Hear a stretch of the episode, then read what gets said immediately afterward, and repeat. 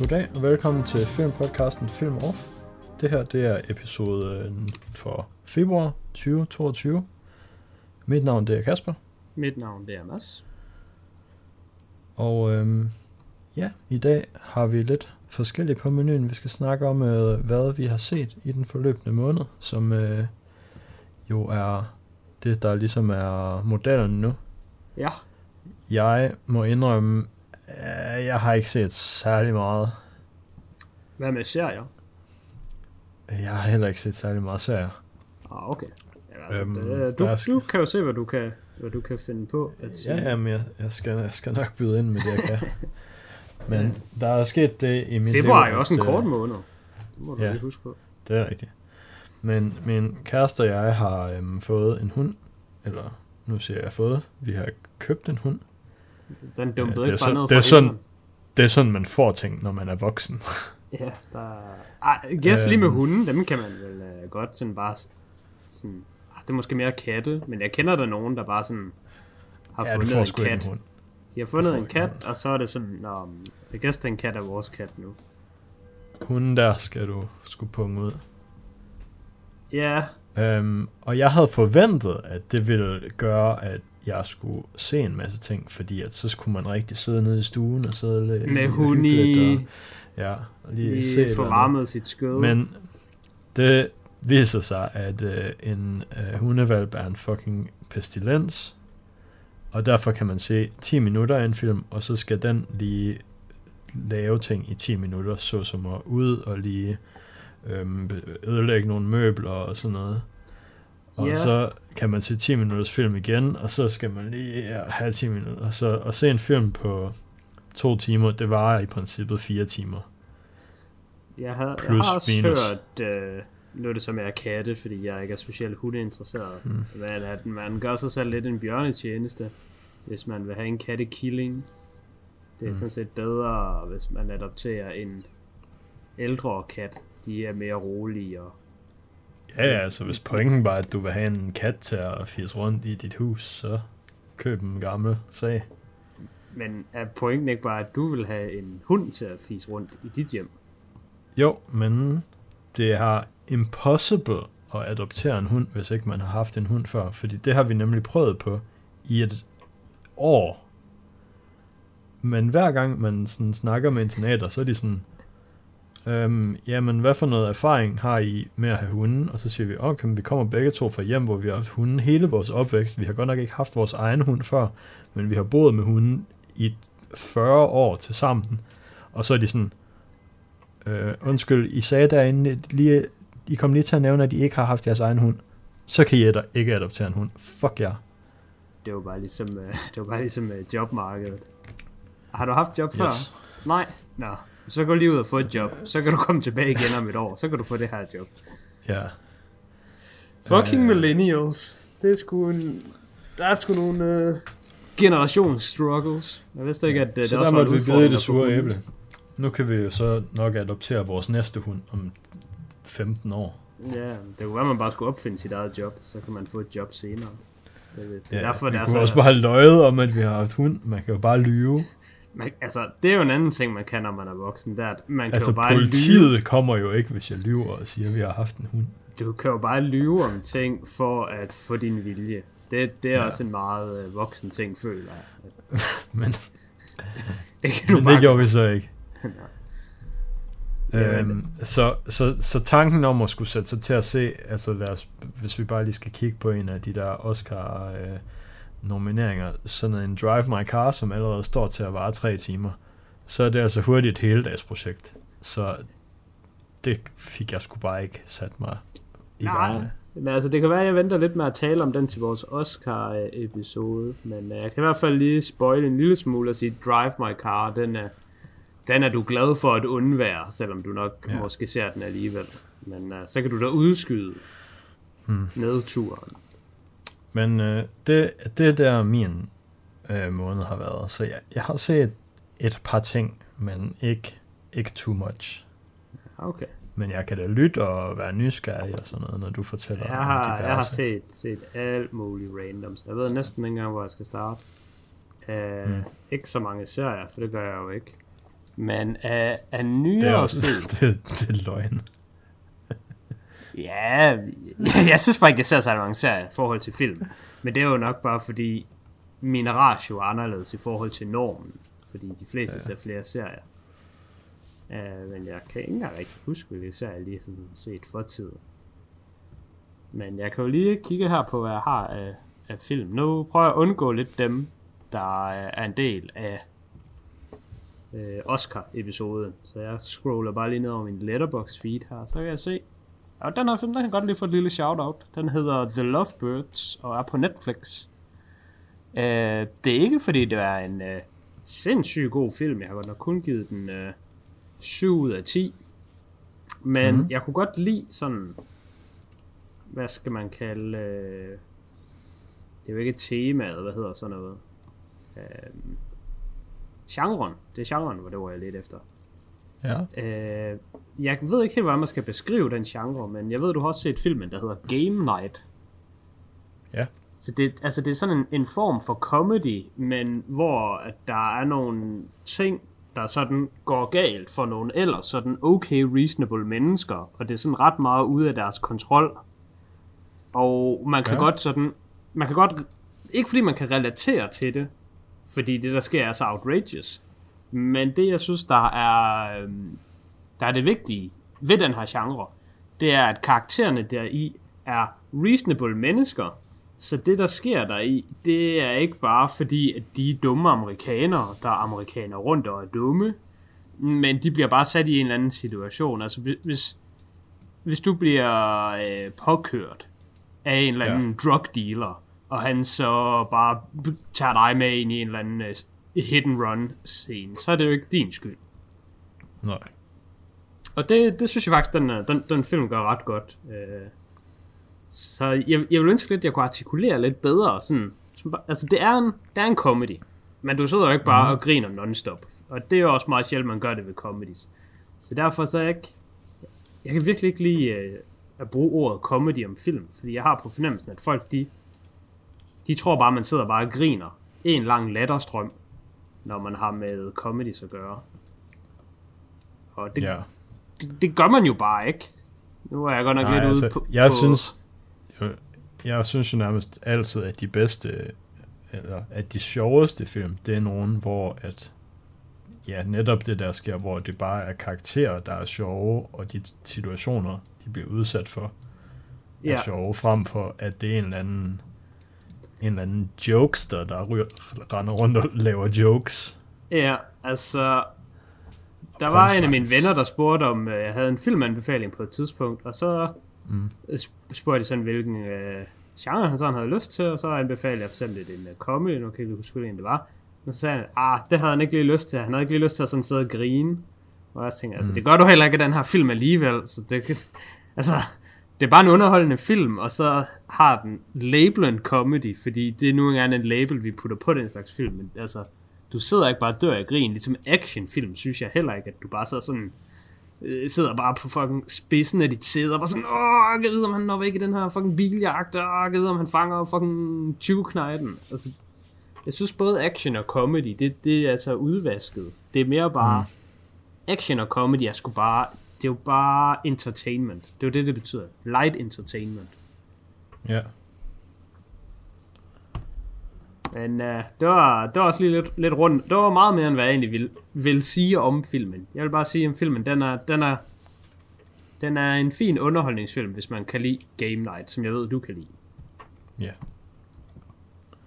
Jamen, øh, det kan da godt være, at man lige skal, skal kigge på sådan en sag. Nu kan jeg også se, at den er måske ikke så... Hvor lang er den? Ja, er den er faktisk sådan- ret kort. Den er ret kort film. Jeg Den tror, den der er på halvanden ja. time. Ja, ja. Så tre så, timer så var i den jo Kasper, kun tre, så var den jo kun tre for mig. Kaspers Den er tidsregning. Den er 87 minutter, Ja, og det er jo nok endda med credits. ja. Jamen, ja, ja, det tror jeg. Jeg, jeg, jeg, jeg synes, den er ret kort, og det er også sådan... Det, det, det lyder altså så mærkeligt men det er også med til at gøre den god, sådan set. Altså, den har, den har en god længde. Den øh, overspiller ligesom ikke sin hånd, hvad man skal sige. Mm. Nej, det giver mening. Så øh, nu sidder jeg lige og scroller. Jeg har set ret meget øh, Oscar-ting, Men hvis jeg nu skulle Ja. ja. prøve, at det er virkelig irriterende ind på Letterboxd, man sådan kan sortere efter øh, rating. Og Altså, øh, jeg synes også, kan vi ikke godt bare komme ind på nogle af de der Oscar-ting nu, og så når vi skal snakke om predictions, så kan vi jo bare jo, springe lidt hurtigt henover dem. kunne jeg tænker lige, at øh, sidste gang, der havde jeg jo sådan lidt, hvor jeg startede med bunden, og så ligesom tog lidt højere op i Ja. ja. midten, og så de gode. Ja. Så det er lige det, jeg vil prøve at se, om jeg kan finde øh, Right. noget, der giver mening. Så jeg har en her, en, der er meget relevant for øh, februar måned. Ja. Og øh, den passer også fint ind i, øh, skal man sige, at starte med noget dårligt. Jeg har set dokumentaren Candice for livet. Som øh, Candice for life, eller hvad den hedder. Øh, jeg ved ikke, om den siger dig noget. Jeg ved, jeg ved ikke, hvor stort det er i Danmark.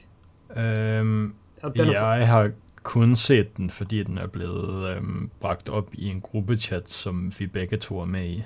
okay, jeg har også bare set, at den har fået noget øh, snak på øh, Letterboxd af andre danske danskere. Sådan noget. Så jeg ved slet ikke, om, om den er stor. Det var bare mit indtryk, at den var sådan lidt... Øh, det var måske lidt Tiger King i Danmark. Lige en periode. Ja. Men øh, det kan sgu godt være, at den ikke er det. Men jeg kan sige, Candice for Life, den er ekstremt ringe. En virkelig dårlig oplevelse. Den er... Øh, den er mig en gåde, hvorfor den overhovedet skulle få omtale, og hvorfor den overhovedet skulle være øh, god. Det er en... Øh, jeg har givet den 2 ud af 10. Og den, den handler om sådan... For det første, så ved jeg ikke, om du ved, hvad Candice er. For det gør jeg Jo. ikke. Jo, jo, det, det er sådan et dansk topband. Okay. Hvad hedder sangeren i Candice? Og er det en mand eller en kvinde, eller er det et par? Øh, jeg ved, at det er en mand. Okay. Det vidste jeg nemlig ikke. Jeg troede nemlig, Candice var Ja, et det par. hedder jo også bare Candice. Candice. Altså, det er jo god gammel dansk. Okay. Jeg, jeg, ved sgu Øhm, ingenting om, om Er det måske, fordi du blander dem sammen med Susi og Leo?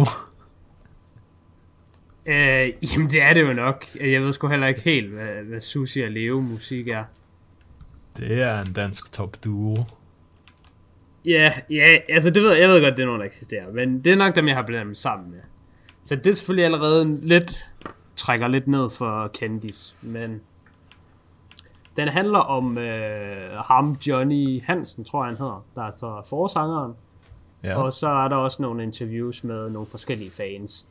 Og mm. altså, det, det mest interessante ved de fans, det er, at de er jo sådan øh, nogle rigtig, rigtig tosser. Altså, de er virkelig nogle tosser. Den, den, den nemmeste måde, jeg kan male et billede for dig, det er bare at sige, tænk på uh, People of Walmart. Det er bare People of Ja. Walmart i Danmark.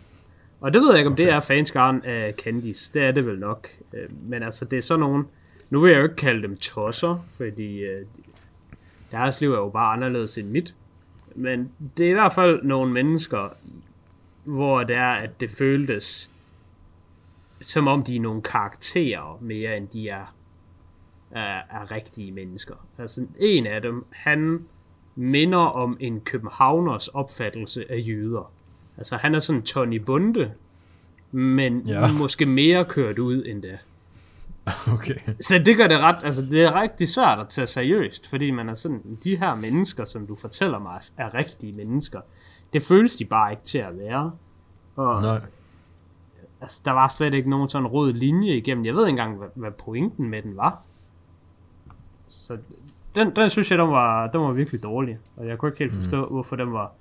Jeg tror også, grund til, at den har været op og vende lidt, det var fordi, der er en dansk dokumentar, den er udkommet i samme periode som uh, Flugt, som også er en dansk dokumentar. Og den er jo så øh, nomineret til en Oscar. Og så var det sådan lidt, hey, er det den rigtig gode danske dokumentar, der er blevet nomineret til en Oscar? Skulle det have været Candice for livet, der fik den nominering? Eller blev sendt videre, eller indstillet, eller sådan noget, noget hedder. Det er jo noget, Men Det- den, det var var så, nogen den var så vælger. lort. Hvilken en af dem? Candice. Den er, den er dårlig, det er bekræftet nu. Den, den Right. anden, den kan jeg lige nævne noget om lidt senere.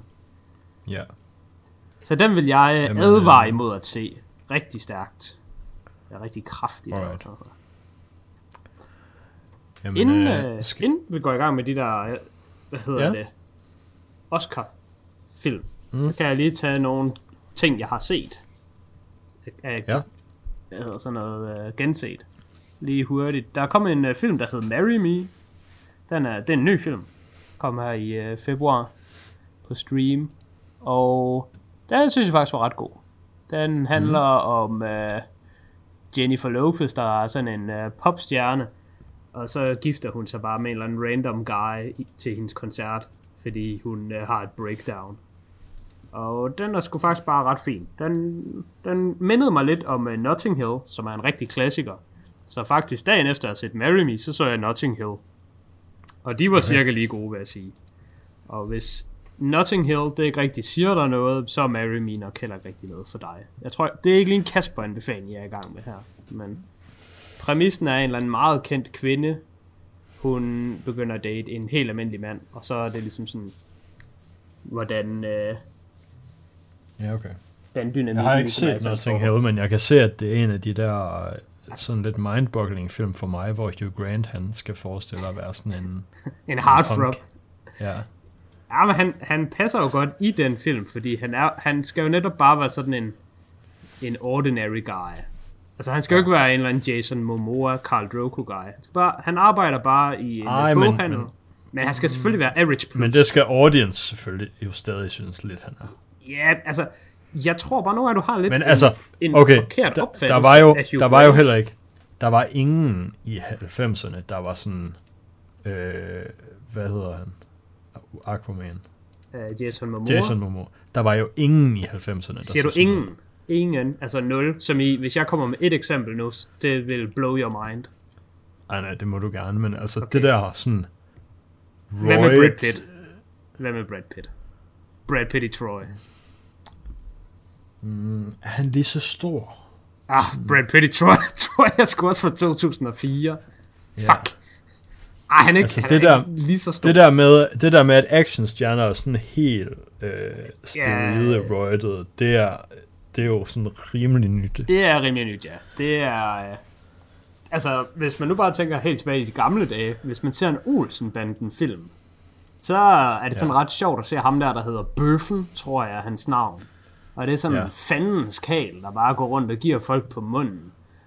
Og hvis man har set Olsen-banden som barn, og kan huske det, så er man sådan, ah, okay, ham der er bøffen, det, det er jo, han er jo bøffen. Han er jo sådan en, sådan en fandens kal, der bare er stor og farlig og muskuløs. Men hvis man ser den nu, så ligner han bare en eller anden øh, dead bot, der har drukket lidt for mange øl.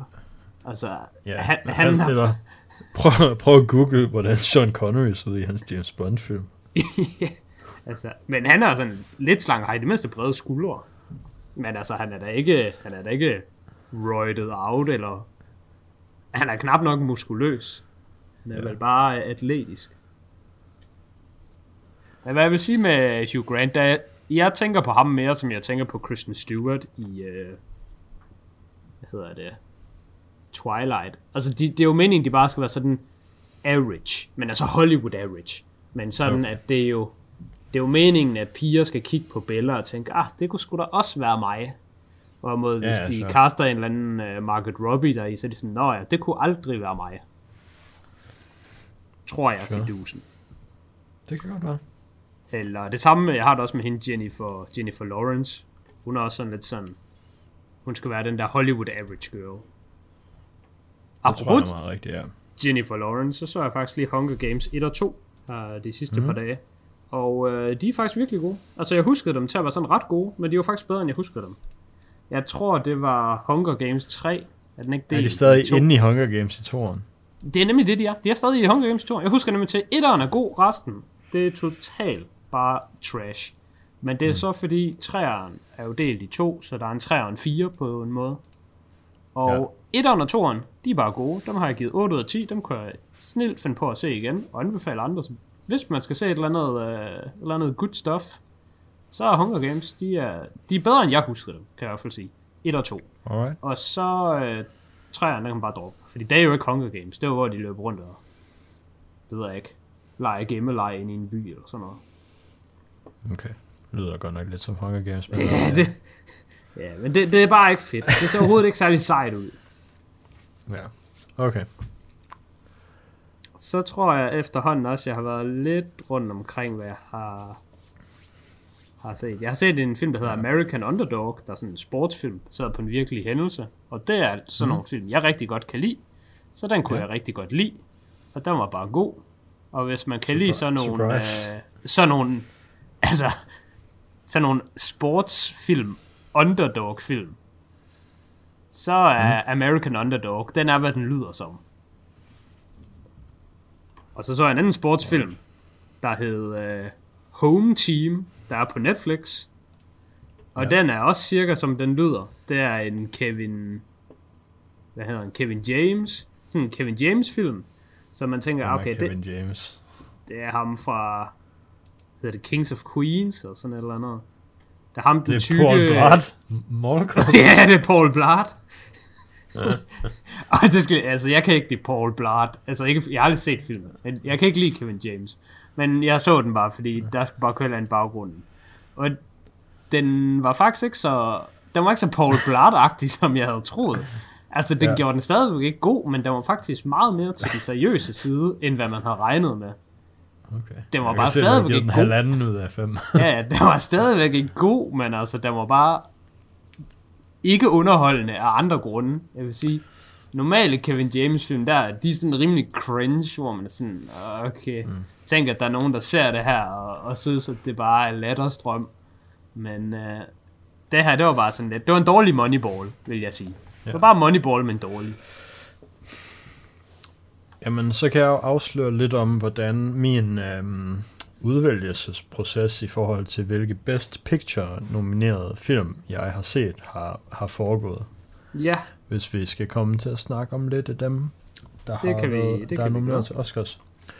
Øhm, fordi jeg har set dem i den rækkefølge, øhm, som jeg tror, de er bedst i. Hvilket vil sige, jeg har set den film, jeg tror er bedst først. Ja. Og så har jeg set øh, sådan, så jeg tror, de bliver dårligere og dårligere. Det er faktisk lidt sjovt, fordi jeg, jeg tror sgu, jeg har gjort det på samme måde. Ah, jeg kan se, at jeg bliver lige øhm, tripped up. Jeg bliver og, lige tripped up af en enkelt film. Men ellers så er det faktisk også lige præcis den rækkefølge, jeg har set dem i. Og altså, det har jeg ikke, det har jeg ikke gjort med vilje. Jeg så bare Dune, da den udkom, og jeg så også bare Don't Look Up, da den udkom, som var de to første, jeg så. Nå, men helt, øhm. helt, helt samme, der er sket her. Helt samme fænomen. Jeg har set dem bare i en tilfældig rækkefølge, og nu hvor jeg kigger hen over det, så ser det faktisk ud til, at den jeg så først og anden og hele vejen hen, det passer med dem, jeg har givet højst. Så øhm, efter de to, så øhm, har jeg i den her måned set The Power of... Nej, nu siger jeg, min, nu siger jeg min forkerte rækkefølge. Så har jeg i den her måned set Nightmare Alley, ja. instrueret af Guillermo del Toro. Den synes jeg var sådan okay fin. Ja, øh, og så efterfølgende har jeg set The Power of the Dog, og da jeg kom til den, så synes jeg allerede ikke, at jeg var having a good time længere. Så det var sgu så langt, jeg kom, fordi at jeg forventer at synes, at de seks sidste er dårligere end The Power of the Dog, som jeg allerede synes var dårlig. Men det siger jo lidt om min credibility, når jeg har sat Coda til at være årets bedste film for 2021. Nå, okay. Den er, den er uden for kategori, faktisk. Den har jeg bare ikke lige fået set, men... Okay. Er det fordi, ja. det kan aldrig lade sig gøre, at den vinder, og den bare er i kategorien ja. som en joker? Jeg vil faktisk gerne se den, men den har jeg bare ikke set. Okay. Jeg, fik, jeg fik løjet med alt det andet. Den har jeg bare ikke set på grund af det med hunden. Den er på Apple TV+. Plus. Og jeg ved ikke helt, okay. hvad forskellen er på, når der står Apple TV og Apple TV+. Plus. Men når jeg er på, øh, på mit fjernsyn og går ind på Apple TV, så er der ja. nogle serier, de starter med Apple TV, og nogle serier, de starter med Apple TV+. Plus. Men altså, begge dele er tilgængeligt, bare, det er, så jeg ved sgu ikke, hvordan det fungerer. Tror du ikke bare, de har tilføjet plusset på et tidspunkt, og så er de gamle film, hvor de ikke havde tilføjet plusset? Ja, ja, det, det, det er det jo nok. Det er jo nok det. Det er i hvert fald bare nogle af sådan lidt mærkeligt. Ja. Øhm, så, men ja, jeg har set så øh, en sølle 4 ud af 10 Best Picture nominees. Ja. Øh, altså skal vi hoppe skal vi hoppe direkte og... over i Oscars, eller skal, skal jeg sådan... Ej, jeg tænker lige, vi... Øh, jeg tænker, vi tager og laver det til to episoder. Så laver okay. vi den her februar-episode færdig først. Så kan vi lige cut, okay. og så kan vi køre igennem predictions. Ja. Jamen, Øhm, øh, men- så kan jeg jo tale altså- om filmene her. Er det det, du tænker? Og så tager vi predictions bare i sin egen. Ja, hvis du synes, der er noget, der er værd. Ja, jeg vil også gerne snakke lidt om de to. Øh, øh, Ja. tror Jeg har, jeg jo har set, set øh, jeg har set næsten alle filmene, så spørgsmålet var bare, om det skulle være nu eller i næste. Men det bliver nu. jeg tænker, jeg, at det, kommer, det får det til at gå lidt bedre op i forhold til, at så bliver episoderne måske lidt tættere på hinanden i længde. Ja, det tror jeg, du ret i. Jeg kan sige, jeg havde set næsten, jeg havde set virkelig mange film, øh, der var nomineret. Så jeg havde faktisk ikke så mange film at se, da nomineringerne kom. Men jeg havde også set en del film, jeg forventede, der fik nogle nomineringer. Det betød så også, at der var nogle enkelte film, hvor jeg blev lidt overrasket over, at de ikke sådan fik flere nomineringer. Så øh, jeg tænker bare lige, at jeg starter sådan lidt tilfældigt rundt, så nu bliver det bare lige øh, House of Gucci, jeg lige starter med at tale om. Den øh, havde jeg lidt en Ja. forventning, at den ville øh, løbe med lidt flere nomineringer. Den er endt med kun at få én nominering, og det er for ja. øh, Best Achievement in Makeup and Hairstyling. Det kan jeg se. Og jeg synes egentlig bare, at den, den krydsede alle de rigtige øh, bokse af, hvis man ved lidt om Oscars, eller har set den på øh, YouTube, om hvordan man vinder en Oscar. En rigtig god øh, YouTube-video, jeg kan anbefale, at man ser. Jeg mener, at den bare hedder How to Win an Oscar. Ja. Øhm, for det er en, øh, det er en biopic, og den har store, prominente skuespillere og skuespillerinder med, og kendt instruktører, og øh, den, den, den krydser alle de rigtige bokser af, som jeg, som jeg bliver ved med at sige. Og det overrasker mig, at den ikke har fået flere Oscar-nomineringer. Men med det sagt, så er det heller ikke, fordi jeg synes, at det var en specielt god film. Jeg vil... Øh, jeg vil give et shout-out til lige præcis to personer involveret i projektet, selvom øh, der er enormt mange sådan store navne. Mm. Så øh, af on-screen folk, der var det klart ja. Jared Leto, der var øh, den mest interessante øh, skuespiller. Og ja. det kunne fint være det bare, fordi han havde den bedre rolle, eller fordi hans rolle var lidt mere wacky, eller hvad det var, men han var rigtig god deri. Så Adam Driver var selvfølgelig også virkelig god, som han altid er, og der er Al Pacino med, og Jeremy Irons, men Jared Leto, han var sgu i en klasse for sig her i. Og han, hans karakter, og hans portrayal af en karakter, er den eneste grund til, at jeg kunne finde på at anbefale filmen til nogen nogensinde. Mest af alt, fordi han er så, han er så fucking lam. Han er så pissedum. Og det gør han bare sindssygt godt. Altså, han er en perfekt idiot deri. Og han hmm. har sådan en mega mærkelig stemme, der er sådan rimelig sjov at høre på. Ja. Og ellers, så vil jeg sige, at den vigtigste person i hele projektet, det er Ridley Scott. Det er imponerende, hvordan den her film, House of Gucci, egentlig kunne være sådan... Jeg har givet den 6 ud af 10, og det er nok en sådan 6,5 ud af 10. Øh, hvor, hvor god den her film faktisk er, i forhold til, hvor dårlig den er. Hvis det giver mening at sige det på den måde. Ja. Fordi det er en sindssygt flot film, og historien er fortalt rigtig godt, og karaktererne, de er sådan... Altså det hele, det er bare sådan, det er en enorm godt lavet film. Men problemet er bare, at det den handler om, og de personer, der er der i, det er sådan... Altså for mig, nu taler jeg jo bare personligt, men jeg kunne ikke være mere ligeglad med mærketøj. Jeg synes, hvis du bruger mange penge på mærketøj, det, det er ikke særlig intelligent. Det er, No. det er... Jeg kan, jeg kan slet ikke forstå, at nogen bruger 25.000 på en Gucci-taske. Eller på nogle Altså, uh, Gucci Jeg har, jo, jeg har jo arbejdet for en high-end øh, tøjbutik, og jeg kan love dig for, at det gjorde ikke andet end at forstærke den holdning, som du lige har beskrevet for mig. Jamen, det, det er bare sådan, jeg kan kun forestille mig, at det er uintelligente mennesker, der sådan køber de her ting. Altså, det er jo ikke, fordi jeg skal lyde elitær og se ned på mine medmennesker her på jorden, men specifikt de mennesker, dem ser jeg sgu ned på. Det må jeg indrømme. Det er... Øh, det er sgu underklasse. Ja. Det er et underklasse move. Det, det, er, det er sådan... Det er sådan underklassefolk tror rige mennesker er. Ja, altså noget af det, jeg lærte ved at arbejde for en butik, der solgte de her ting, det er jo blandt andet, hvor fucked up stor avancen er på nogle af de produkter. Altså indkøbsprisen er fuldstændig til grin i forhold til, hvad folk giver for dem. Og øhm, også, at nogle gange så får man noget tøj ind, hvor man bare ser, okay, det her, det er bare det her firma, der laver det, men så sælger de det til øh, Nike eller whatever, og så putter de et Nike-logo på, og så koster det fem gange så meget. Men man kan også bare købe det fra det samme firma, som Nike køber fra, og så får du den samme sweatshirt, men bare til en femtedel af prisen, hvor der ikke er et Nike-logo. Det, det, er det, alt det der high-end fashion, og også igen fashion, der er også nogle fashion shows der i.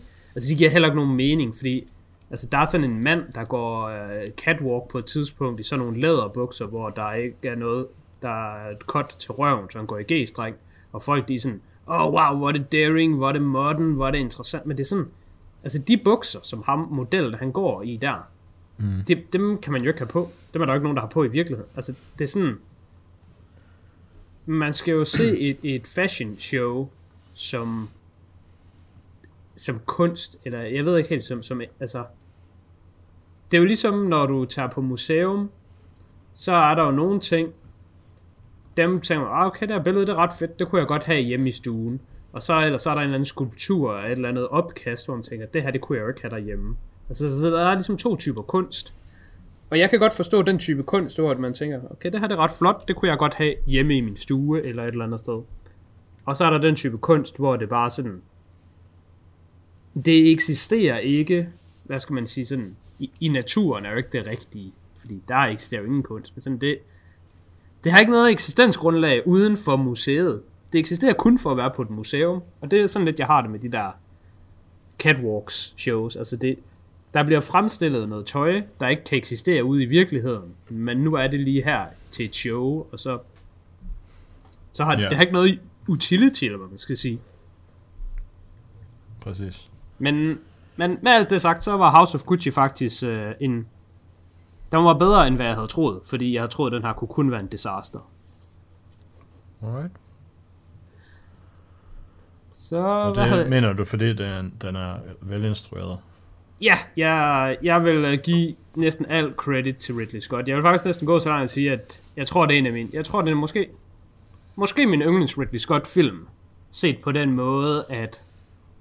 Jamen, Gladiator er selvfølgelig langt bedre.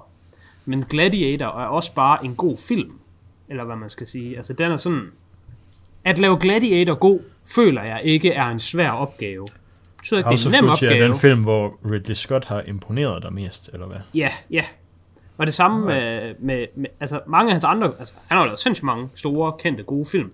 Men jeg, jeg føler virkelig House of Gucci, der personligt for mig, at, den, at jeg så den film, og ikke havde lyst til at krasse mine øjne ud.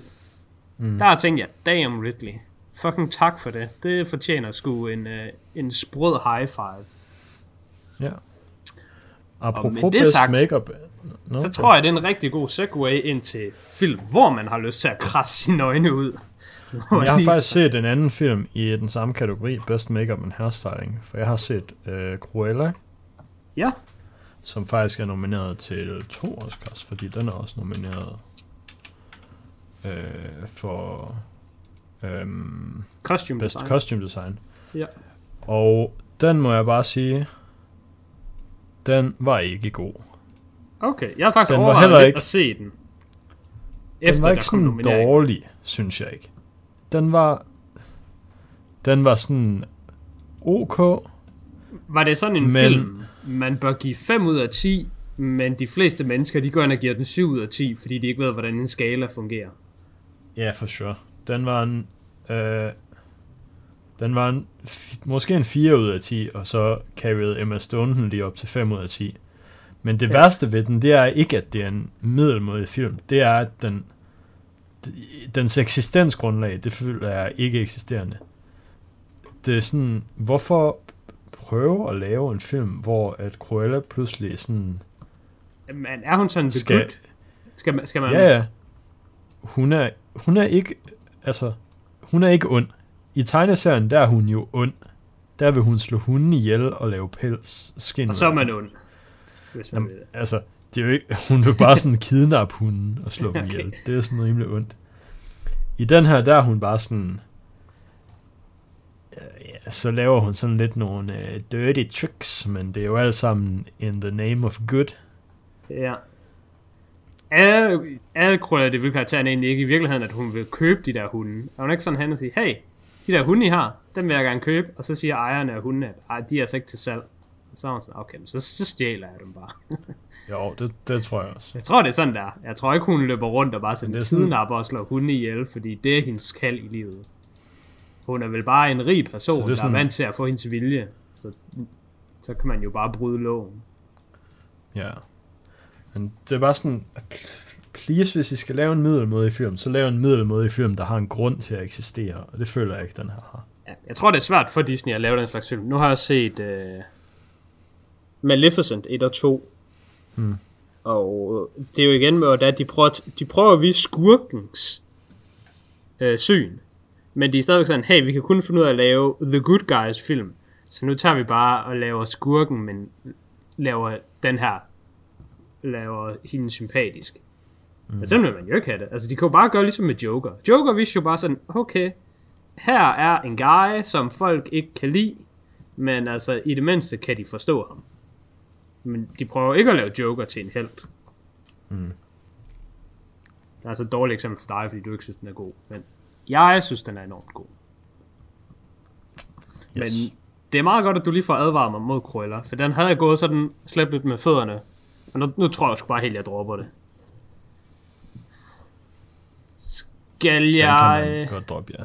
Skal jeg bare sådan øh, fyre lidt øh, løs rundt omkring, eller skal jeg tage det sådan op fra og ned øh, i forhold til genre, eller skal jeg tage dårligst øh, film, og så ellers gå lidt op i rating, og hvad, hvad giver så mening? For jeg har set rigtig mange af de her Oscar-film. Men Og jeg kan sige- Bare sådan cherrypick lidt, vi behøver ikke snakke om alle? Nej, okay. Jeg kan jo... Øh, jeg kan starte med alle de dårlige. Jeg kan starte... Altså, jeg, jeg har lidt kommentarer til dem, som jeg har sagt, jeg har set Nightmare Alley og The Power of the Dog, Ja. men det dem kan jeg tage, når vi kommer til De, øh, de kommer i midten. Så starter jeg i bunden. Nu kommer jeg med de film, som jeg synes er ikke nok med, de er dårlige. Jeg vil aktivt fraråde folk at se dem. Hvis du har tænkt dig at se den her film, så med mindre, at du er sikker på, at du vil se den, eller du ved, hvad det er, du går ind til, og den her genre er noget, du ved med dig selv, du kan lide, så vil jeg sige, hvis du bare er et almindeligt menneske, så bare drop den her film. Og følgende film er Belfast, der er nomineret til bedste film. Det er Drive My Car, der er nomineret til bedste film. Det er mm-hmm. Licorice Pizza, der er nomineret til bedste film. Det mm-hmm. er Tick Tick Boom, hvor Andrew Garfield er nomineret i bedste hovedrolle. Det er The Tragedy of Macbeth, hvor Denzel Washington er nomineret til bedste hovedrolle. Hvad har ja. Ellers? Og man skal lige huske på, det her, det er dem, hvor at man krasser øjnene ud af hovedet film. Altså, det er, ja. Det, det er forfærdeligt. Okay. det her. Der, der kommer nogle flere midt imellem. Nu scroller jeg lige lidt hurtigt. Er der flere, der sådan er decideret, vi taler 3 ud af 10 eller ringere? Nej, det er de film. Dem synes jeg, man skal gøre alt, hvad man kan for at undgå. Det er en rigtig dårlig oplevelse at se dem. Ja. Hvad de handler om er, Belfast er bare sådan en, et period piece om en eller anden dreng, der bor i Belfast, mens der sker en eller anden krig. Jeg ved ikke engang, Belfast ligger et sted i UK. Irland. Irland, okay. Og der sker et eller andet, og altså, det er så fucking... Det er så ringe. Det er, det er så ligegyldigt. Altså, det er så ligegyldigt. Hvis du synes, den film er spændende, så kunne du lige så godt bare sådan tage en globus, snurre rundt, sæt din finger et tilfældigt sted, tage hen til der, hvor du ramte, spørg en person i byen, hey, må jeg læse din dagbog, og så tage hjem igen. Du kan ikke bruge det, der foregår i filmen, til noget som helst, føler jeg, som dansker. Det kan godt være, det der Belfast-stof er et eller andet stort, globalt, eller i UK, eller hvad det er, men da jeg så det, der tænkte jeg, det her, det er det mest ligegyldige nonsens, der overhovedet kan foregå. Så er den selvfølgelig sort-hvid, men en redeeming factor, noget der gør, at jeg ikke har vurderet den helt i bund, det er, at skuespillerne, de, de, de er ret solide. Især hovedpersonen, der er en børneskuespiller, han, øh, han gør det godt. Det kan, det kan de få ros for. Det er jo ikke deres skyld, at historien er dårlig. Alright. Så bliver det lidt ringere endnu. så har vi Licorice mm. Pizza. Den, øh, hvis, der var så? noget, den, hvis der var noget, den gjorde godt, Ja. så var det, at den mindede mig om, hvor meget jeg ikke kan lide amerikansk kultur. Det er bare sådan, virkelig, det er bare amerikanere. Jeg synes, for hver dag, der går, så bliver jeg mere og mere tyndt over for amerikanere. Det, jeg tror, det er fordi, at øh, vi er jo skandinavier, men amerikansk kultur er bare så irriterende. Det er bare så meget uh, hustle and grind, og du skal bare ud og bare snakke med folk, og bare Øh, gå folk på nerverne, og bare være irriterende. Det, det er så træls. Altså, filmen handler om en eller anden 15-årig dreng, der skal ud, og han skal make it. Han skal be something in his life, og det, han går fra at vil være skuespiller, til at uh, sælge vandsenge, til at uh, have en pinball-arkade, arcade, til alt muligt fucking gøjl og nonsens, og det hele er bare dårligt, og det, det er også sådan uvirkeligt, og der er intet, der sådan giver mening, og han er sådan venner med en eller anden 28-årig pige, der bare sådan gerne vil ud af byen, og hun er bare sleeping around med everybody, men det er sådan, det virker bare som om, det er dumme mennesker, der gør dumme ting, og de er bare alle sammen amerikanere. Ja. Og det er bare det er så irriterende at se på. Ej. Den kan altså, jeg anbefale. Både Licorice Pizza og Belfast er jo øh, medlemmer af, hvad der måske er min hadegenre, nemlig coming of age dramaer. Så dem har jeg allerede sat på min Dodge list. Jamen, det er, det er så dårligt. Det er bare så dårligt. Fordi, altså, de kan i det mindste bare være sådan midt imellem. Men de er ikke engang midt imellem. Jeg synes, de, de irriterer mig at se. Især Licorice Pizza irriterer mig mm. at se. Men ved du hvad, Kasper? Vi, vi, kan, vi kan nå et niveau længere nede. Det er fandme utroligt, men der er et niveau længere nede. Og på det niveau, der finder vi Drive My Car, som bare ja. er så fucking ringe, at man er sådan, den her film, at den nogensinde kunne komme ud i sådan mainstream, er utilgiveligt. Det er en kejserens nye klæder oplevelse at se den film. Vi... Den handler om en mand, der er øh, kærester med en kvinde, og så dør kvinden. Og så resten af filmen, der hører vi bare om sådan, hvor fucking lovely den her kvinde hun er. Men det, det ved vi slet ikke, hvorfor hun skulle være. Det er faktisk det mest irriterende ved filmen. Der er sådan flere mænd, der om sig, ah, okay, hende der Yu- Yuki Moko, eller hvad hun hed. Ah, she was just so lovely. Og manden, han er også bare sådan, yeah, she was so lovely. Og der, der er ikke nogen grund til, at hun skulle være så lovely. Jeg føler, at den måde, hun bliver omtalt på af alle andre, det er sådan, sådan kan du kun blive omtalt, efter du er død, og hun dør der i. Hmm. Og fordi det virker bare som om, om de taler jo bare godt om de døde, fordi det er den høflige ting at gøre. Men det, jeg synes, det bliver så irriterende. Filmen var lidt over tre timer, så at man skal blive ved med at høre på, hvor fucking great hun er. Øh, hun er også hendes mand utro, men han ved godt, hun er utro. Men han går hele tiden og taler om, hvor fint det var. Det var bare det var prisen for ham at betale, at være sammen med en kvinde, der var ham utro, fordi hun var så lovely. Og jeg skal sgu ikke øh, shame nogen for at have et åbent forhold. Det, det er jo helt fint, altså. Men de havde ikke et åbent forhold, fordi kvinden var bare manden utro, men hun vidste ikke, at manden vidste. Men han sagde det ikke til hende, fordi han bare var cool med det. Der føler jeg bare, at han kunne bare sige til hende, hey, jeg var cool med det, så kan alle være glade. I stedet for, at hun skal mm. gå sådan og skjule det. Og han egentlig godt ved det, men han ikke siger det til hende. Det, det, det var faktisk det, der irriterede mig mest ved filmen. Altså, de kunne bare være voksne mennesker, der kan kommunikere. Enten så kan han være okay med det, og så kan han sige det til hende, han er okay med det. Eller så kan han Ja. ikke være okay med det, og så kan han sige, at han ikke er okay med det. Det andet, det er simpelthen sgu, det er sgu for taberagtigt. Det er for barnligt. Så må du lige mande op, og så bare sådan gøre noget med dit liv. Så, Ja, okay. og så er den også bare Og lang, så, og jeg har ikke noget formål. som om det ikke var nok, så var den også tre timer. Ja. Så, så handler det om, hvordan vi sådan gradvist finder mere og mere ud af hende her kvindens liv, og hun bare er så fantastisk, ved at vi møder nogen, der har kendt hende og arbejdet sammen med hende. Men man finder ikke ud af mere om hende. Man finder bare ud af, at hun er så goddamn lovely.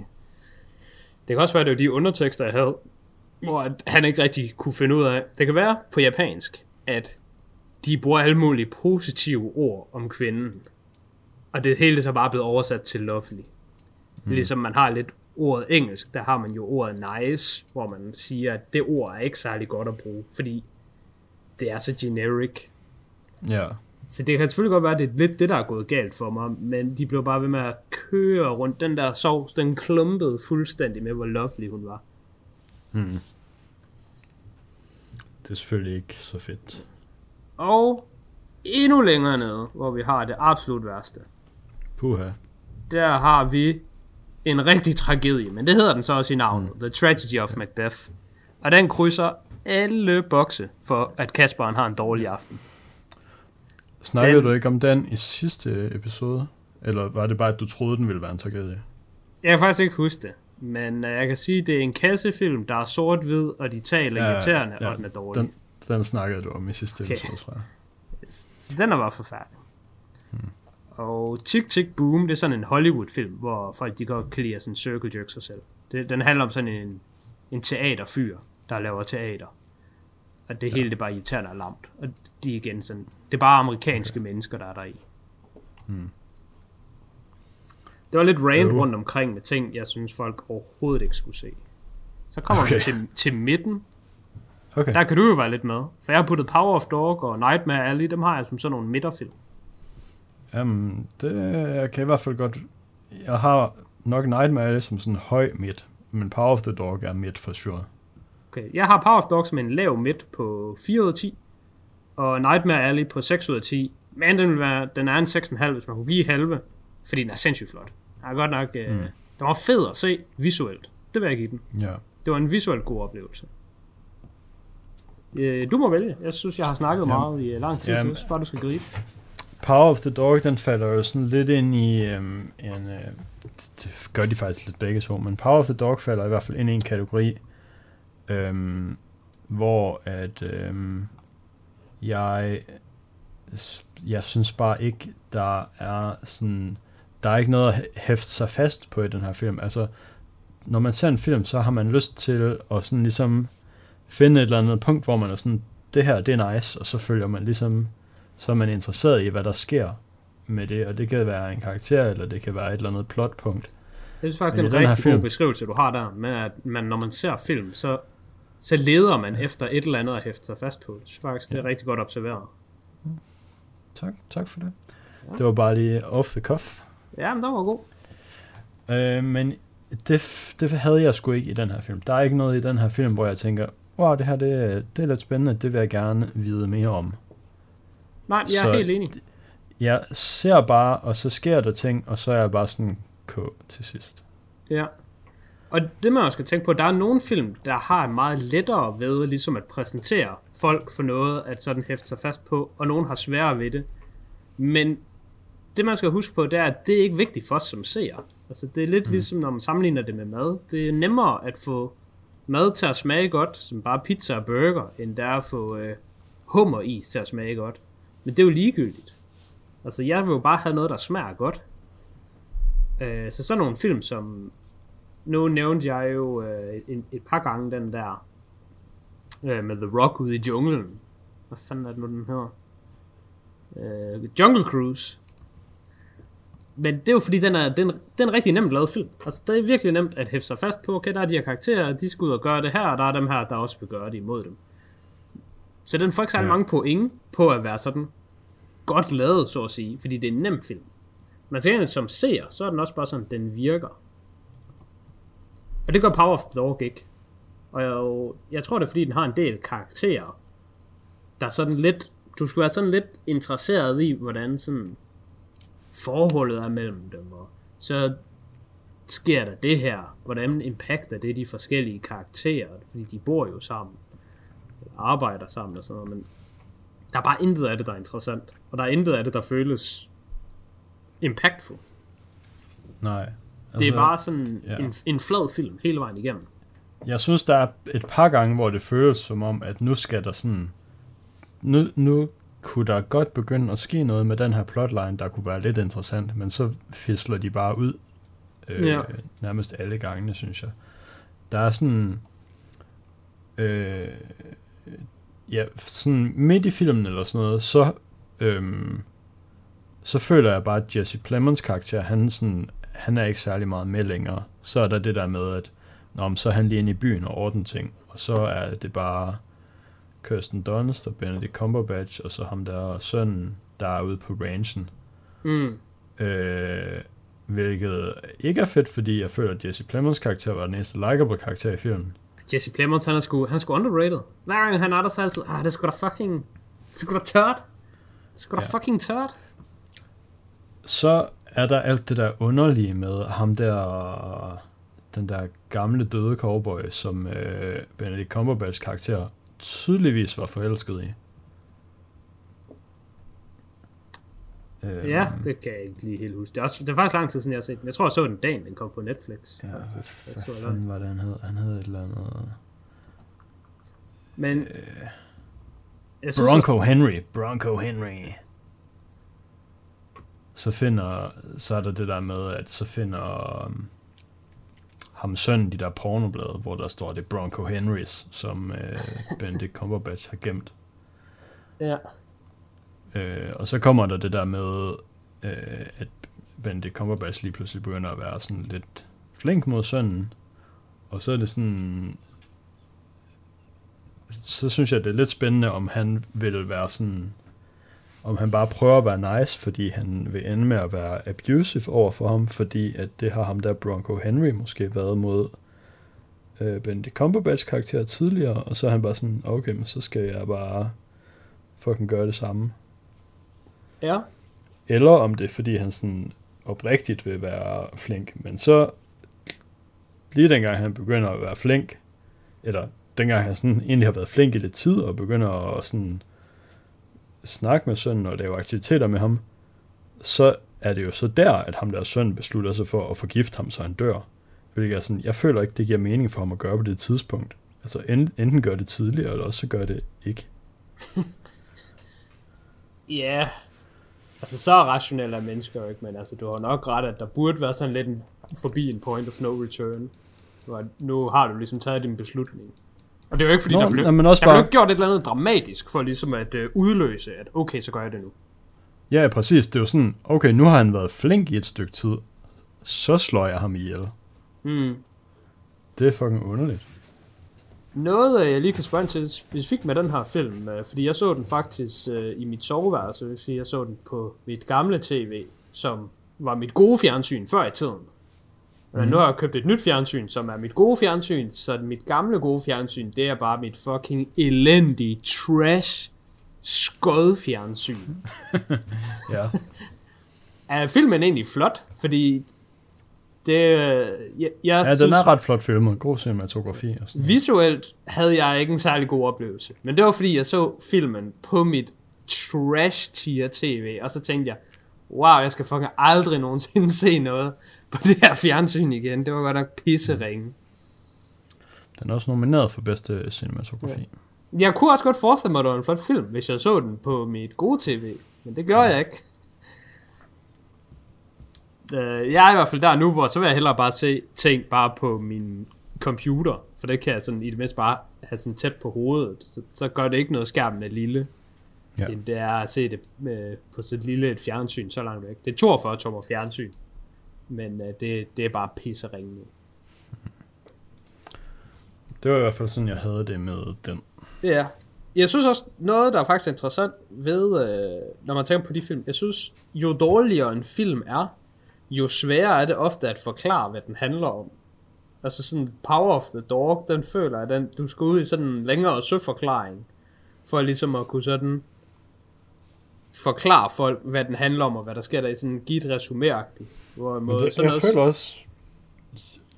Ja, altså, måske er det bare fordi, at... Måske synes man bare, at den er dårlig, fordi den er usammenhængende. Ja. Hvor, hvor Så nu er tager jeg igen bare Jungle Cruise, fordi det er nemt at blive ved med at tage den samme. Men den er bare pisse nem at forklare. Vi har stenen, og han skal ud i junglen, og så skal han finde noget, øh, noget skatte, skattekisteværk. Det er sådan rimelig straightforward. Det er det, ja. Skal vi hoppe videre til uh, Nightmare Alley? Den har jeg jo, øh, jeg har jo spoilet lidt. Jeg uh, synes, det er en enormt flot film.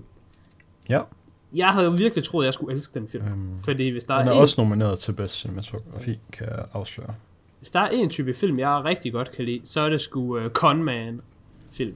Det er sådan lidt sjovt, når jeg lige har sådan hated på hustle-kulturen i USA øh, med Licorice Pizza. Men det er fordi Licorice Pizza, den prøver at være sådan skal man sige, en rigtig film, eller sådan en rigtig Jamen det er også fordi, amerikansk kultur har det der med at glorify det der med hans side hustle, og det er bare sådan, dude, det er ikke fedt at have en side hustle, Nej, det er bare, det er jo I lort. prøver at få det til at lyde fedt, at den her person er nødt til at have to jobs for at overleve.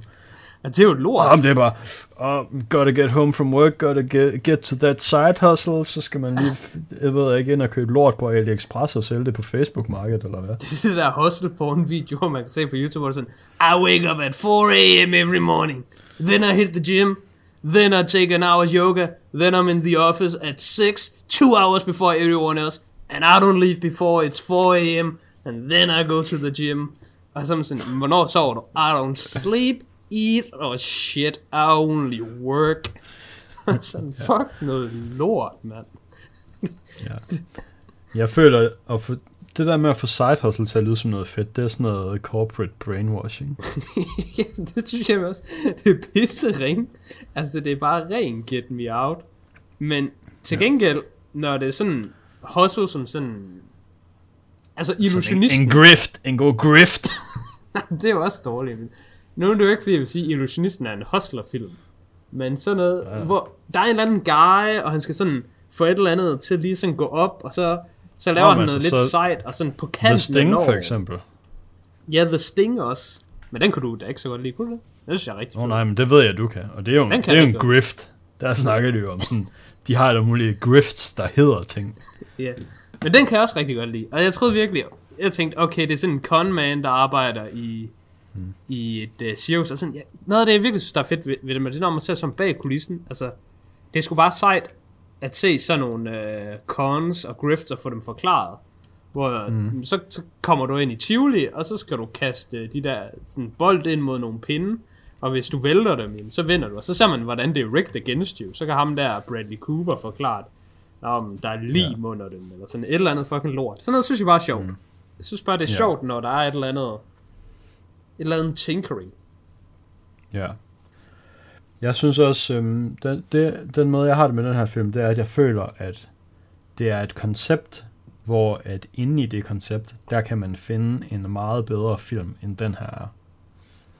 Fordi mm. Jeg synes, det der med, ja, det du lige har forklaret, øh, og så, altså det der med hele det der sådan karneval-miljø, og også det der, der kommer senere med, at så, han sådan, så har han den der mentalist øh, act. Det er jo klart, klart det fedeste synes jeg. Ja, og så det der, Highlight især det. filmen.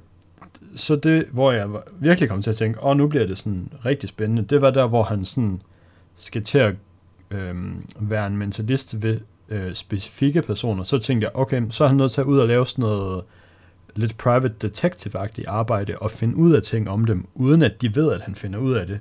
Ja. Så han kan lade som om, at han bare får dem at vide af ånder.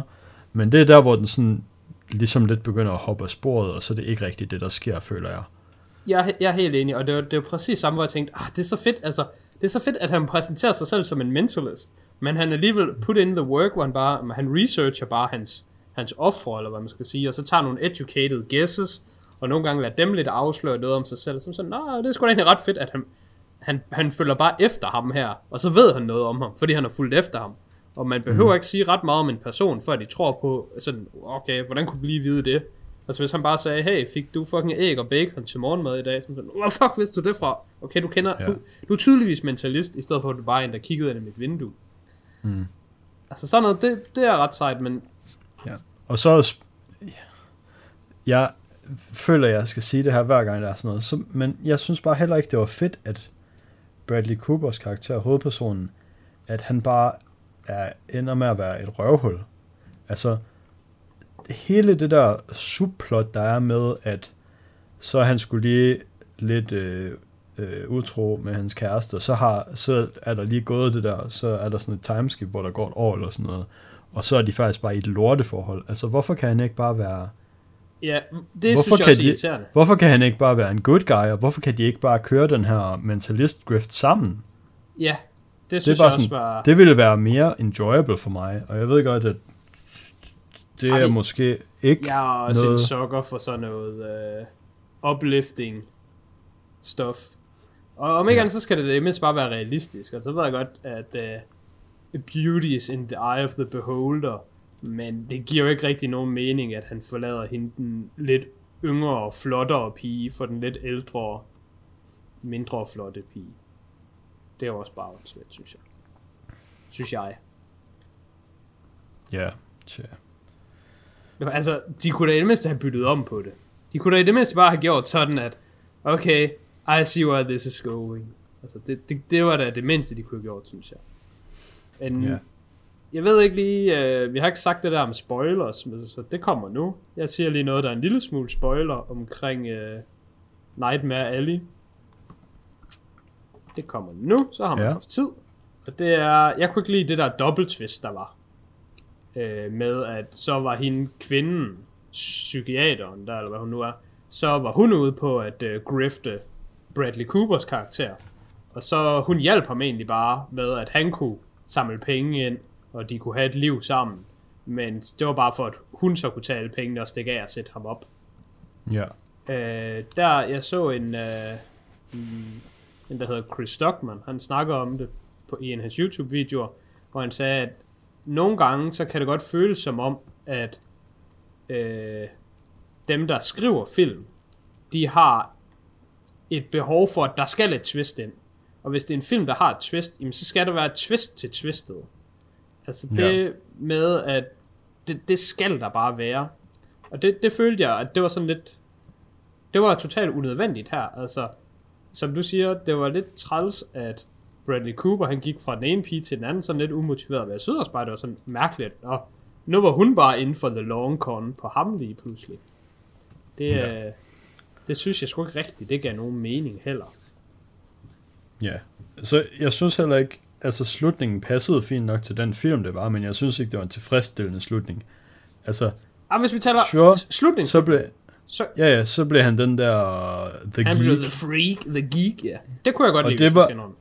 Nå, jamen, altså jeg synes også, det passede godt til filmen, men problemet var, at jeg ville hellere have haft, at det var en film, hvor han ikke var et røvhul, der fortjente at blive til The Geek, og så Ja. at den ikke sluttede med, at han blev The Geek. Men i den her Ja. film, der var han et røvhul, og så var det jo okay, at han blev til en geek, fordi at det, var, det havde han fortjent. Ja. Ja, Jeg ville bare synes ønske, at han den ikke kom, havde øh, fortjent det. Jeg synes, den kom rimelig god full circle, og sådan de sidste par minutter, det gjorde rigtig meget, reddede rigtig meget for mig.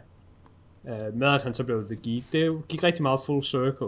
Jeg synes bare, hans proces hen til at blive The Geek, den skulle have været anderledes. Mm. Eller også så skulle han aldrig have blevet det, som du siger. Men jeg kunne faktisk godt lide, at, at han sluttede med at blive det. Det synes jeg, det var, det var sådan en, en god, hvad skal man sige, sådan øh, slange, der bider sig selv i halen det var bare måden, han kom derhen til, det var sådan lidt øh, agtigt.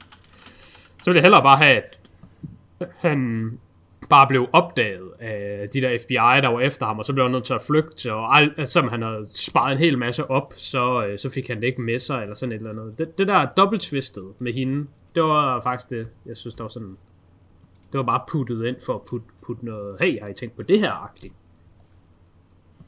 Ja. Så den, den var jeg faktisk ret skuffet over, den film. Men jeg havde også høje forventninger.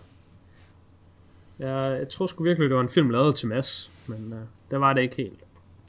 Ja, og jeg synes bare, det er ekstra ærgerligt, fordi jeg føler, at man kunne tage en film med... Altså, man kunne tage en film, hvor at man har de samme skuespillere, som... Altså, man har givet dem pengene, så de, de er inde for at lave den her film med dig. Du har mm. de samme sets, som du også har betalt for at få bygget. Og så filmer du bare en lidt anden film, og så kan man lave en, der er meget bedre. Ja, det er jeg enig i. Og det er bare sådan... Det er ekstra ærgerligt, når noget, der kunne have været godt, ikke er det, end når man ser noget, der bare er med. Ja. Altså, jeg var mere skuffet over Nightmare Alley, end jeg var over Cruella, fordi den havde jeg ikke regnet med var god. Nej, men så det, og så var den det ikke. Jeg havde det på samme måde. Jeg troede virkelig, Nightmare Alley, det der con noget, der tænkte jeg, nice. Det vil jeg sgu gerne have. Især fordi jeg også, altså jeg kan rigtig godt lide Guillermo del Toro. Ja, ham, er altså, ham synes jeg er ret overvurderet. Men øh, han laver da flotte film. Men jeg synes altid, de er sådan lidt for... De er sådan lidt for mystiske, men ikke på den fede måde. Jeg synes, øhm, hvad hedder den der, der er på spansk? Ja, Pans Labyrinth. Ja, den synes jeg er mega fed. Okay, den synes jeg er mega, mega fed, altså hvis vi taler plotmæssigt. Men jeg, jeg synes, den er sådan sej nok at se-agtig, men... Den var også sådan lidt, altså den, den er igen sådan rigtig flot lavet, men jeg er også sådan lidt, agtig, var det hele bare en drøm, eller hvad sker der? Ja. Så synes jeg sgu også, Hellboy-filmene var bangers. Ja, dem har jeg overvejet at gense. Det, det kunne jeg godt tro, de var. Dem har jeg set igen for ikke så lang tid siden. Og så var jeg også høj på Shape of Water. Den øh, ved jeg ikke, hvor... Jo, den, den kunne jeg godt lide. Den, den, den har jeg faktisk givet 8 ud af 10. Den, er, den synes jeg faktisk er ret god endda. Alright. Øh, hvis vi skal lige øh, gå videre til de sidste, så kan vi lige få dem med. Så har vi Ja. talt detaljeret om alle mest, øh, hvad, hvad hedder det, mest nominerede. Alle nomineret til bedste picture. Ja. Jeg føler, at det kan vi lige afslutte nu, vi er i gang med dem. Så apropos film, der jeg troede, der var lavet for mig, men ikke var, så kan jeg sige, at der er nogle film, som der bare var lavet til Mads, og mm. der rent faktisk gik hjem. Så den første, den kan jeg jo lige tage King Richard, for den har du ikke set, så jeg kan hurtigt bare tale om den. Det er en Ja. sportsfilm. Den er øh, sådan, hvad hedder det, Den tror jeg også, du havde autobiografi, set øh, inden sidste Ja. ja. måneds episode. og har snakket om. Den, den kan jeg sgu bare godt lide. Det er sådan en type film, ja. jeg godt kan lide, og den var lavet på den måde, jeg godt kunne lide den. Så jeg kunne bare lide det hele ved den. Den var en solid 8 ud af 10. Den type film, dem, dem lapper jeg sgu i mig. Det, er, det har jeg et soft spot for. Ja. Så derudover, så er det Don't Look Up. Don't Look Up, den vil jeg sige, den, øh, den hører ind under flere forskellige kategorier. Men en af kategorierne, der putter jeg den ind i min egen selvopfundne kategori, der hedder øh, Crank-kategorien. Øh, med Jason Statham. Og det er jo ikke fordi den er samme type film af den overhovedet, men det er den type film, hvor første gang jeg nogensinde så en, skal man sige, en Hollywood feature-length uh, movie have den her form for wacky editing, eller sådan lidt kreativ editing. Jeg kan godt lide, at der bliver sådan leget lidt med, øh, hvordan man klipper en film. Og okay, det er jo det, noget, du, det du tilskriver Crank-filmene her, det er sådan, det der er, hvad hedder han, Wright? Edgar Wright. Edgar han, Wright. Han, ja, Edgar Wright gør det også, men han gør det sådan lidt mere professionelt med gode klip. Altså det, jeg tænker på i Crank-filmene, det er også sådan, hvordan Jeg der bare synes- kan stå ting på skærmen, og Nå, der kan være rigtigt. sådan, sådan fortalt ting til publikum. Altså sådan, øh, Fordi jeg synes, meget Crank-filmene, det er bare edgy Edgar Wright, but bad. Ja, altså det kan man også godt synes. Men altså, hvis vi så, hvis vi så tager bare, øh, er det ikke Adam McKay, han hedder? Ham, der også lavede Ja. The Big Short. Ja. Har han også instrueret dem, eller var det bare... Øh... Mhm. Jeg synes nemlig både The Big Short og, øh, hvad hedder det, Don't Look Up, de har det der til fælles med, at det er sådan, det føles bare mindre formelt, tror jeg, er det ord, jeg leder efter. Altså, det, de føles ikke så selvhøjtidige i film. Altså, de er mm. lidt mere lavet sådan, for at folk, der ser dem, de skal synes, at de er sjove eller gode, eller for at du skal få noget information. Altså, du kunne da godt forklare det her på en, på en mere måske rigtig måde, men du kan også bare have sådan en freeze frame, bing, lyd, og så står der et eller andet på skærmen i et par sekunder, og så fortsætter filmen. Og så er det sådan, okay, nu har du fået den information. Altså i, Ja, okay. i, i Crank, der er der sådan en scene, hvor det, han har fået et eller andet synthetic Chinese poison shit, og så, så står der bare sådan et eller andet med, øh, et eller andet, du dør på det her tid, og så kører det videre. Det, det synes jeg bare er sjovt, og det er bare en, bare en hurtig måde at fortælle på, hey, det her det er what's up, og så er det Sure. Ja. Jeg tror, øh, jeg tror i min tankestrøm her, så kommer jeg frem til det ord, jeg leder efter, det er, at det er uformelt. Det føles lidt som en uformel øh, klipning nogle gange. Ja, okay. Og udover det, så synes jeg også bare, at Don't Look Up var, var rigtig god. Men øh, Ja, den, den får er helt god klart og sjov og har et godt budskab. Ja.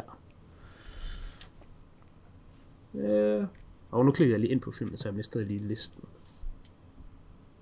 Og sidste film, der er bare lavet direkte til Mads, og Mads kunne lide den, det er sådan en Coda. Det er sådan en rigtig... Øh, jeg vil ikke sige, den er decideret cheesy, men det er sådan en rigtig heartfelt drama. Altså, der er jo forskellige dramaer, og det her det er sådan en emotional gut punch, god drama. Med lidt, mm. lidt musik subtheme. Her er musikken så lidt mere end bare et subtheme, men det er sådan... Jeg kan sgu godt lide de der film, hvor der lige kommer nogle gode emotional scener, og hvis man lige kan trille en tårer, det vil sgu være helt perfekt. Jeg også ikke lige ved Coda, man. Det var sgu... Ja, det, det er næsten lidt the holy triangle, vi har her. De, mine tre yndlingsgenre. Vi mangler bare lige uh, heist-film, hvor jeg vil sige, det der Ja. uformel noget, det kunne være lidt indunder. Men sådan sportsfilm, og emotional gut punches, og så sådan noget uformel con artist heist-agtigt. Det er sgu min holy trinity. Alright. Den... Nej, okay, vi mangler to film. Men den næste film, der er lavet lige efter Kaspers hjerte, der tænker jeg næsten, du lige...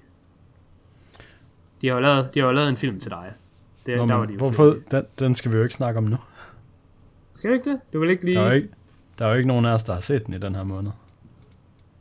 Ja, det er rigtigt. Det har vi selvfølgelig ikke. Det er bare fordi, jeg har set mange af de andre endnu. Men så er det vel egentlig bare det, for jeg har ikke set West Side Story. Nej, alright. Og jeg kan egentlig rigtig godt lide musicals. Men øh, det troede jeg, jeg kunne engang, men det var bare fordi, jeg var heldig at se en masse gode musicals til at starte med. Og siden da har jeg set en masse dårlige musicals. Så nu er jeg ved at være i tvivl, om jeg mm. kan lide musicals, selvom jeg bare var heldig i starten. Jeg startede med at tro, at jeg havde et musicals, og så så jeg et par gode ord kom til og blev i tvivl om, at jeg, om jeg rigtig hader dem. Ja, Og nu er jeg stadig lidt der, hvor jeg er i tvivl om, jeg hader dem. ja det er jeg nemlig også. Jeg får den måske set, jeg får den måske ikke set. Det Så. Kan jeg ikke Jeg vil lidt gerne se den, fordi det er Steven Spielberg, der instruerede den, men jeg ved sgu ikke, om jeg ender med at komme til det. Nej. Nu, øh, nu var det lidt all over the place i dag, as per Ja. usual, men jeg kom lige til at tænke på, skulle man måske sige, at i næste episode, så kunne man, det man har set, så kunne vi ligesom sige, at det der er formålet, nu, nu tænker jeg på det, man hæfter sig ved, hvis man skulle Ja. hæfte sig ved noget i podcast, skulle det så mm. måske ikke være sådan, at når man ser noget, jeg synes, man har tre store kategorier, man kan putte ting ind i, jeg synes, de er gode og vil anbefale dem, og synes, de er dårlige og øh, fraråde dem, eller jeg er neutral omkring dem. Så det, det kunne være, at når vi kommer til marts måned, så kunne man, vi jo bare sige, jamen, jeg har set de her film i frarådskategorien, så kan vi begge to fraråde det, vi har set. Så Ja. vi dem, der er neutrale, dem, der er gode. Så føler jeg også, at lytterne får lidt en form for watchliste ud af det, eller kan pikke lidt ud af deres watchliste. Det, Det det, tror jeg, det vil øh, give en lidt bedre rød tråd. Ja, og man kan jo stadigvæk godt beskrive, hvorfor at man vil fraråde noget, og så hvis folk er uenige med det ting, der bliver sagt, så kan man jo stadig se. Ja, lige præcis. Men det, det, det vil jeg i hvert fald bare lige selv tænke over, at øh, Hvis der er folk, der sidder lige nu og er sådan, oh, wow, jeg elsker faktisk fucking kedelig, usammenhængende pis, så kan de jo godt gå hjem og se Power of the Dog. Men Ja, så vil jeg ikke anbefale det. Nej, det er det. Så det, det vil jeg i hvert fald lige selv være mindful om til næste gang. Så, så har jeg sådan Ja. de tre overkategorier. Men øhm, altså skal vi bare køre direkte ind i at record den næste så? Øh, altså, hvis vi er stoppet med at optage den her nu, skal vi lige stoppe? Jeg har ikke, jeg har ikke trykket pause. Jeg kan Okay. godt trykke stop. Jeg tror, jeg stopper.